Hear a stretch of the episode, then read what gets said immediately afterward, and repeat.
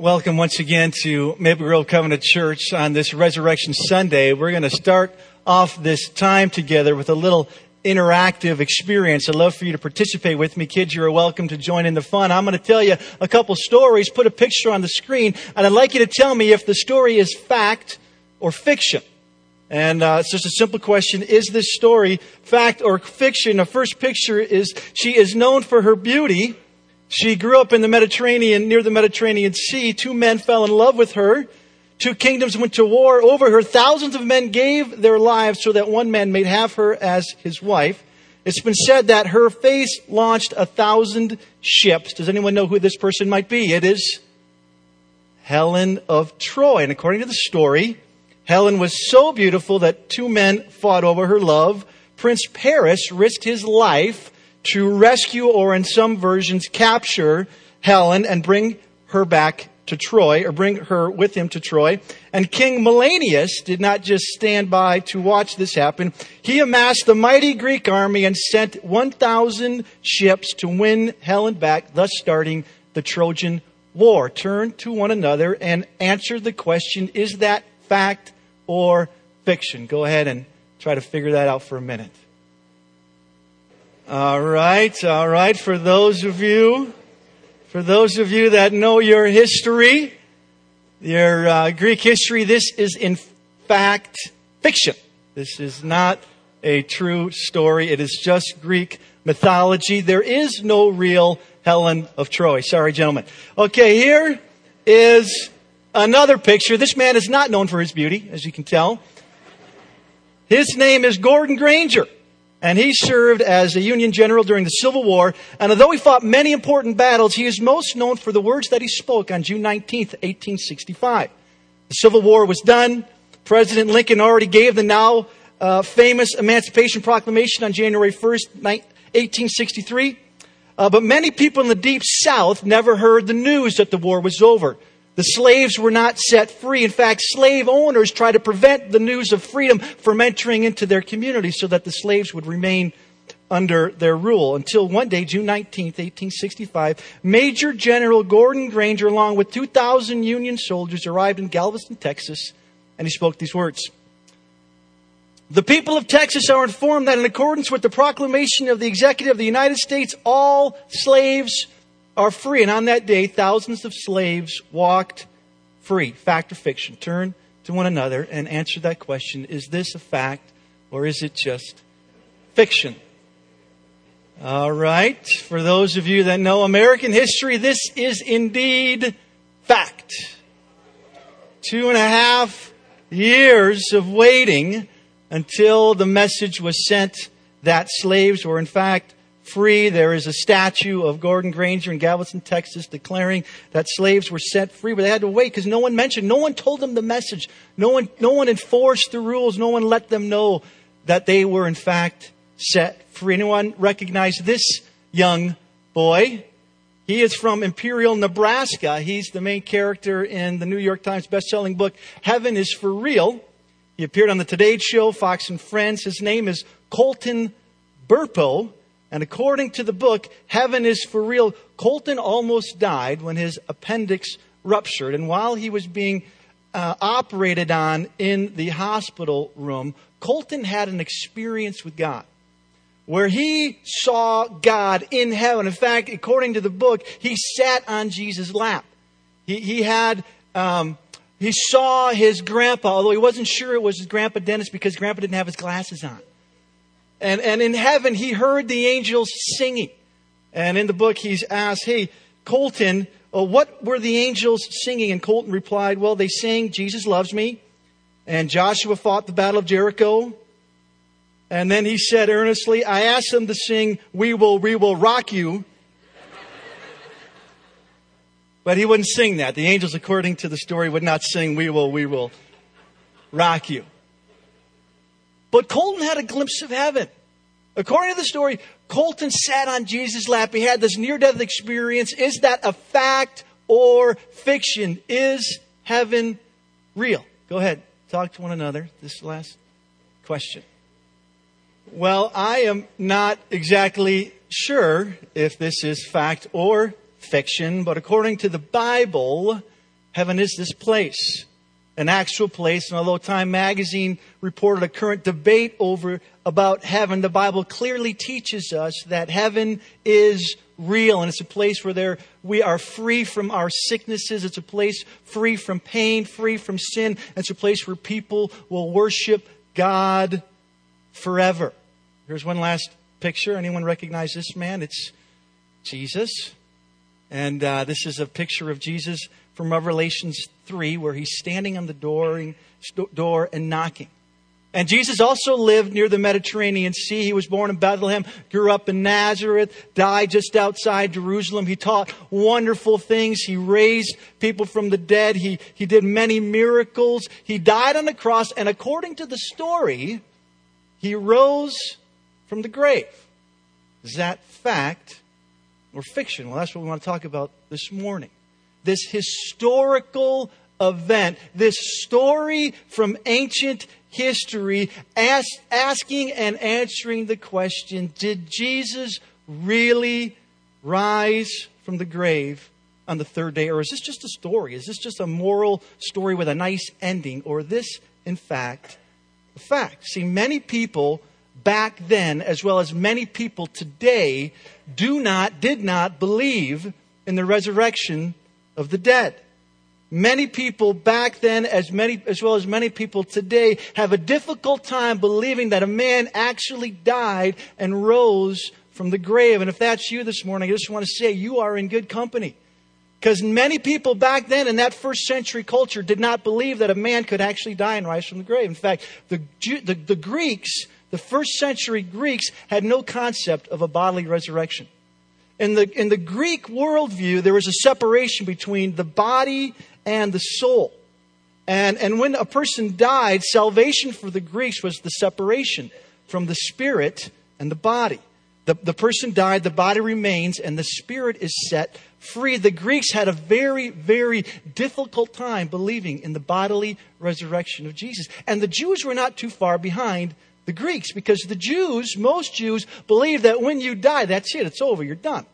Uh, some Jews believe that there was a, a resurrection of the dead at the end, the renewal of all things, there would be a resurrection at the end, but they had no concept of an individual dying and rising from the grave. See, most people, most Jews did not believe in the bodily resurrection of a human being. Even the disciples the followers of Jesus did not believe in the resurrection of the dead. They did not expect Jesus to rise from the grave on that third day. You do not see the disciples running down uh, on that third day, counting down that Jesus was going to rise up on that third day. They, no, they didn't expect it. The Jews didn't believe it. The, the Greeks didn't believe it. Even Jesus' own followers did not believe that Jesus would actually die and rise from the grave. See, once Jesus died, the disciples scattered. I mean, once Jesus died and he breathed his last breath, the followers fled. Some people walked to America, some people went back to fishing, and, and some disciples, they gathered in rooms and they locked themselves in rooms because they figured if they killed our leader, they're coming after me next. See, none of the disciples believed that Jesus would actually rise from the dead until they saw the resurrected Jesus. See, none of the disciples believed that Jesus actually rose from the grave until he appeared to them, until they put his, their hands, their hands in his hands and his feet. See, they didn't believe that Jesus rose from the grave until they saw Jesus on that beach in Galilee and he cooked them some breakfast. They didn't believe until they saw the resurrected Jesus as they walked along the road to Emmaus. See, no one believed, none of the disciples believed that Jesus actually rose until they saw the resurrected Jesus. See, that's what we celebrate at Easter. We, we don't celebrate the teachings of Jesus. We don't celebrate the miracles of Jesus. We celebrate this event that happened in history. We celebrate the phrase that many people are seeing all around the world. He has risen. He has risen indeed. Hallelujah. Jesus died, and on the third day, he rose from the grave. Do you remember what happened to those disciples after they saw the resurrected Jesus? Do you remember what happened to these once cowardly, fearful men that were running for their lives? Do you remember what they did after they saw Jesus alive? They told people. They went out in the streets. They told people about Jesus. In the face of imprisonment, in the face of possible death, they went out and told others what they saw, what they experienced, that Jesus appeared to them after the crucifixion. And they didn't talk about his miracles, they didn't talk about his teachings. They, they talked about one thing the resurrection of Jesus. They talked about what happened three days after Jesus died. If you have your Bibles, I'd love for you to turn to Acts chapter 3, verse 1, page 1079 in your Pew Bibles. And in Acts chapter 3, these disciples share some facts with us. These first followers of Jesus tell us a wonderful story about this person of Christ. It's a story about two disciples, Peter and John. These are the disciples that Jesus loved. These are the disciples that, that once Jesus died, they fled. In fact, Peter denied ever knowing Jesus. And now, Peter and John are doing some things differently after seeing the resurrected Jesus. In Acts chapter 3, verse 1, we read the following One day, Peter and John were going up to the temple at the time of prayer. At three in the afternoon, now a man crippled from birth was being carried to the temple gate called Beautiful where he was put every day to beg from, uh, for those going to the temple courts. And when he saw Peter and John about to enter, he asked them for money. See, this is a crippled man, a man that's been crippled for birth. And what do these folks do back then and there? They had to beg for food and for money. But do you notice, please notice what these disciples do? These once fearful, once cowardly men that didn't even believe in the resurrection of the dead. Notice what these disciples do to this crippled man. Verse 6, they say this Then Peter said, Silver or gold I do not have, but what I have I give you. In the name of Jesus Christ of Nazareth, walk. In the name of Jesus, in the power of Jesus, in the authority of the resurrected Jesus, walk. See, they saw Jesus performing miracles. And now, in the name of Jesus, they perform a miracle to this man that's crippled. In verse 7, we read, Taking him by the right hand, he helped him up, and instantly the man's feet and ankles became strong. And he jumped to his feet and he began to walk. And then he went to them in the temple courts, walking and jumping and praising God. The crippled man could walk. And he wasn't just walking, he was jumping. And he wasn't just jumping, he was jumping, praising God. I mean, can you imagine if only for a moment, for the very first time after sitting for all your life, your ankles become strong and you can walk. I mean, if I was that man, I, I would have been walking. I, I would have been jumping. I would have been dancing. I would have been moonwalking across that temple gate. So excited to be able to walk. And all of a sudden, this this crowd gathers. In, in verse 9, we read this When all the people saw him walking and praising God, they recognized him as the same man who used to sit begging at the temple gate called Beautiful. And they were filled with wonder and amazement at what had happened. They couldn't believe their eyes. This man that was crippled is now walking, and they praised God. They were in awe and amazement. And Peter saw this as a moment to explain the facts about Jesus of Nazareth, to tell the crowd what happened to this man. Verse 12, when Peter saw this, he said to them, Men of Israel, why does this surprise you? Why do you stare at us as if by our own power or godliness we had made this man walk? Peter says, We didn't do this. It's not by our power. It's not by our authority. We didn't cause this to happen. And then they start to explain. Then Peter starts to explain the story of Jesus in the face of possible imprisonment. Uh, these cowardly men, in the face of possible death, they start to describe Jesus. Verse 13 The God of Abraham, Isaac, and Jacob, the God of our fathers, has glorified his servant Jesus. The God of our fathers.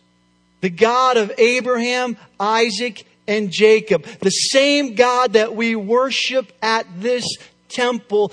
He has glorified his servant Jesus. He did this. See, the disciples are saying, hey, we're not trying to start a new religion. We're not trying to create a stir. We're just simply telling you what we saw, what we experienced. This Jesus has had, that God raised Jesus. And then he turns to all the people and with great boldness in, in verse 13b, it says, Peter says this, and he says this in verse 13. He says, You handed him over to be killed. You disowned him before Pilate, though he had decided to let him go. You disowned the holy and righteous one and asked that a murderer be released to you. You killed the author of life. See, Peter very boldly points to this crowd and he says, You did this. You killed Jesus. You killed the author of life. You killed him. Pilate was going to let him go, but you killed the holy, righteous one. If you notice, nobody argued with the disciples. Nobody says, you know what, I don't think Jesus really died. I think it was the swoon theory. You know, Jesus actually passed out, and then when he was in the, the, the, the tomb, someone woke him up. Nobody said, hey, I think the disciples stole the body. Nobody said that. Everybody saw Jesus dead.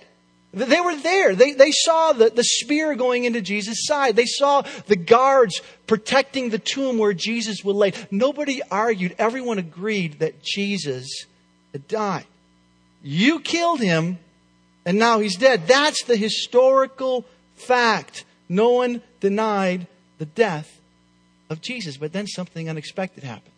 Then something amazing happened. Then something happened that God did that no one expected him to do. Peter said, You killed the author of life, but God raised him from the dead. And we are witnesses of this. You killed him. He's dead. But God raised the author of life. God raised him from the dead. You saw him die, but God raised Jesus from the dead. God did what no one expected him to do. And who are we? Who are we in this divine drama?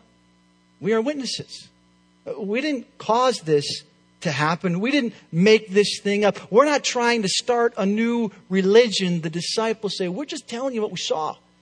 We're, we're just witnesses to God's power. We saw Him alive. We're witnesses of the facts. See, back then in ancient culture, like today, eyewitnesses hold much credibility eyewitnesses in the court of law today are very credible sources. And back then it was even more so because they didn't have video recording devices. They didn't have their iPhones wherever they went. There, there, there weren't even many written documents. So an eyewitness back then was a very reliable, credible source. That's why in, in the New Testament you'll read names like Mary Magdalene or James, the brother of Jesus, saw Jesus alive, meaning you can go and talk to them.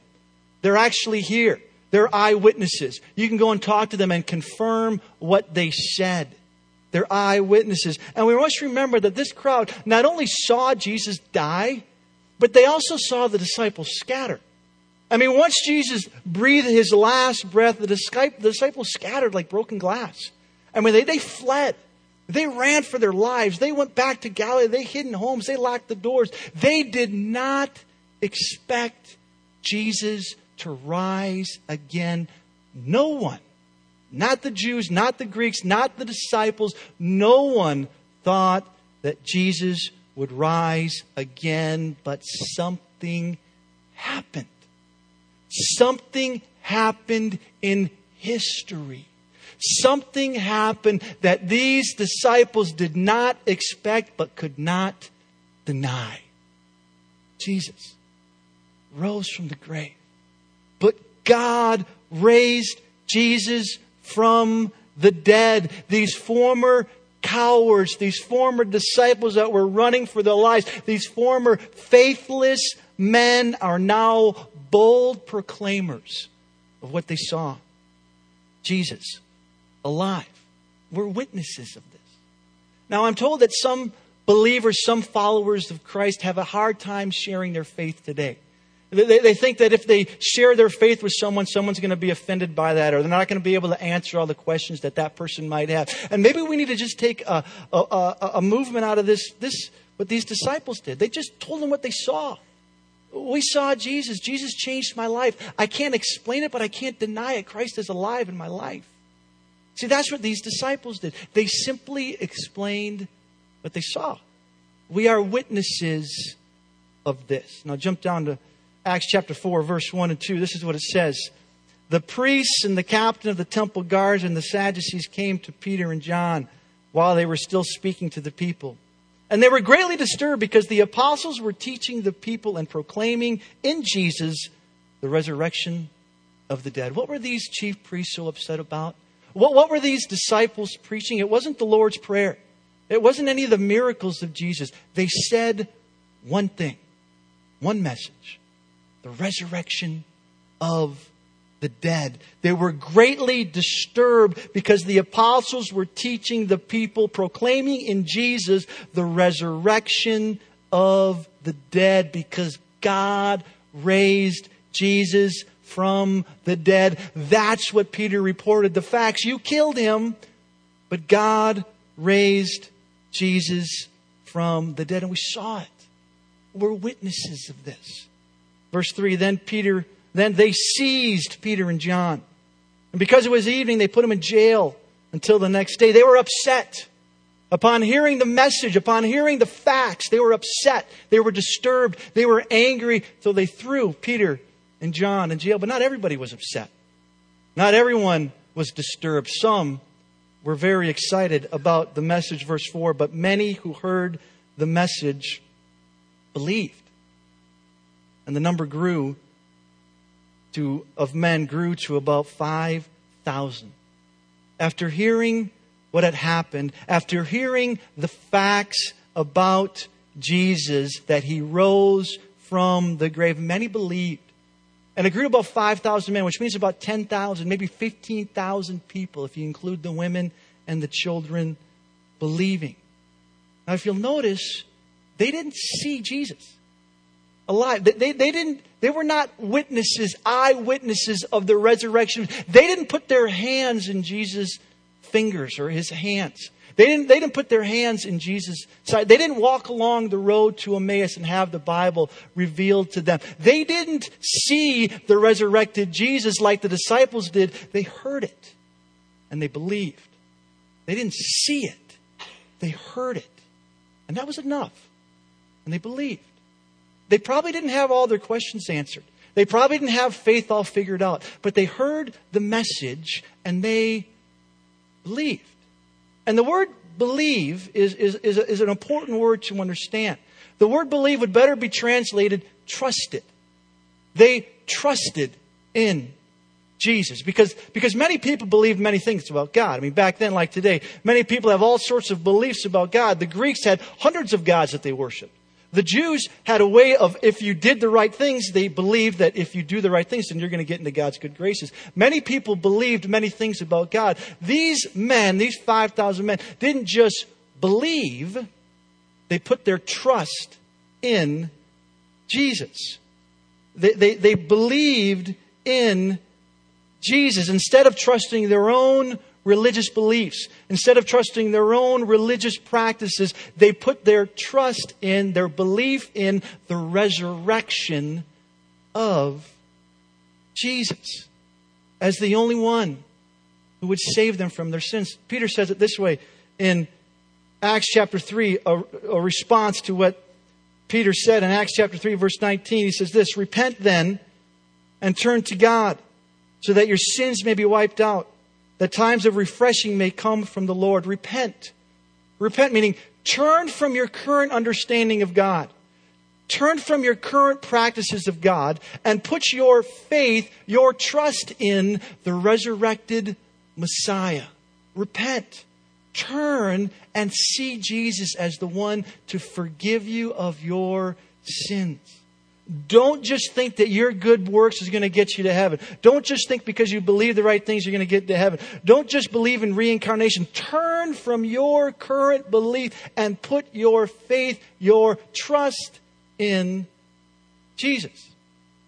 A friend of mine did that about four months ago. She grew up in the church. She grew up hearing things about God. In fact, she believed in God, God as this big God in the sky, but she never put her faith, her trust in Jesus. Until about four months ago, she was here at our Christmas Eve worship service.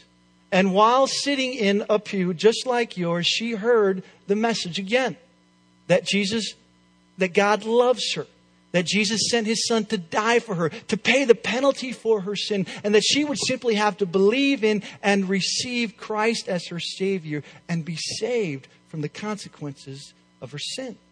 And she heard that message on Christmas Eve four months ago, and she believed.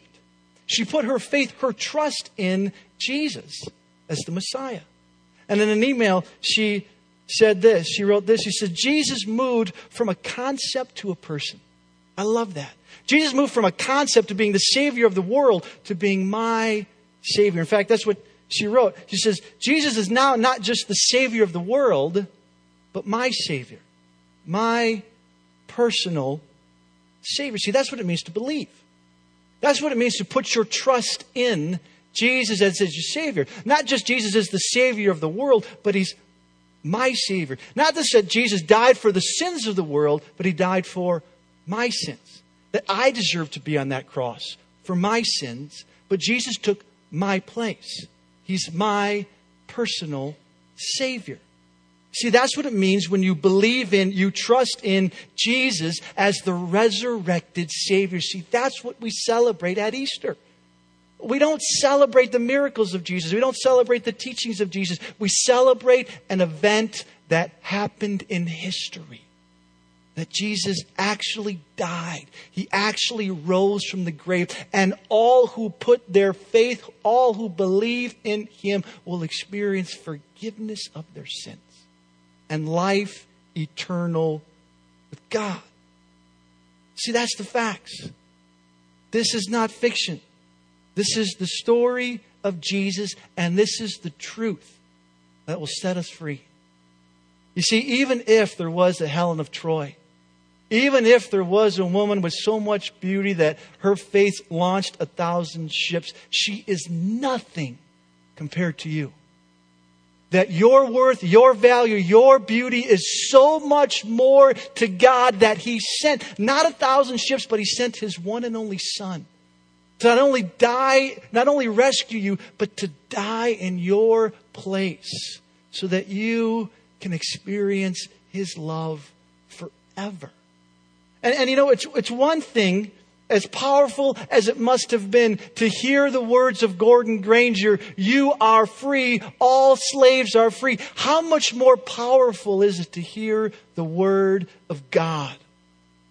All slaves to sin are set free all those that are bound up in sin and the consequences of sin are set free. Jesus Christ died to set you free. You are no longer a slave to sin or the consequences of sin, but the power of God has set you free. And you don't have to wait two and a half years to hear it. You don't have to wait two and a half months. You don't have to wait two and a half days. You can experience Christ's freedom from sin today. And as amazing as it must have been for Colton to have a vision of heaven, as amazing as it must have been to have him sitting on Jesus' lap or seeing people that have gone before him or hearing the angels singing, it only lasted a few hours. It only lasted maybe 90 minutes. It only lasted a few hours.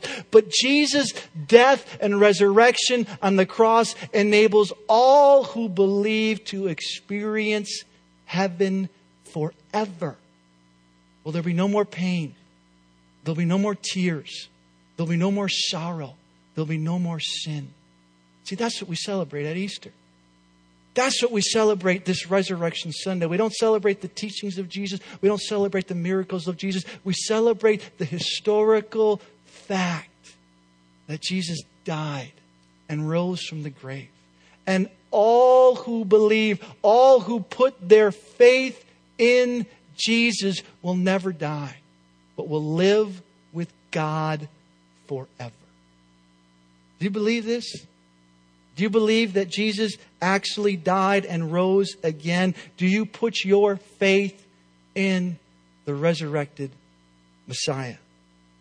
On the evening of Christmas Eve, four months ago, my friend put her faith in Jesus Christ. And in an email correspondence, she told me she wrote this in her journal. She wrote this This is my spiritual birthday.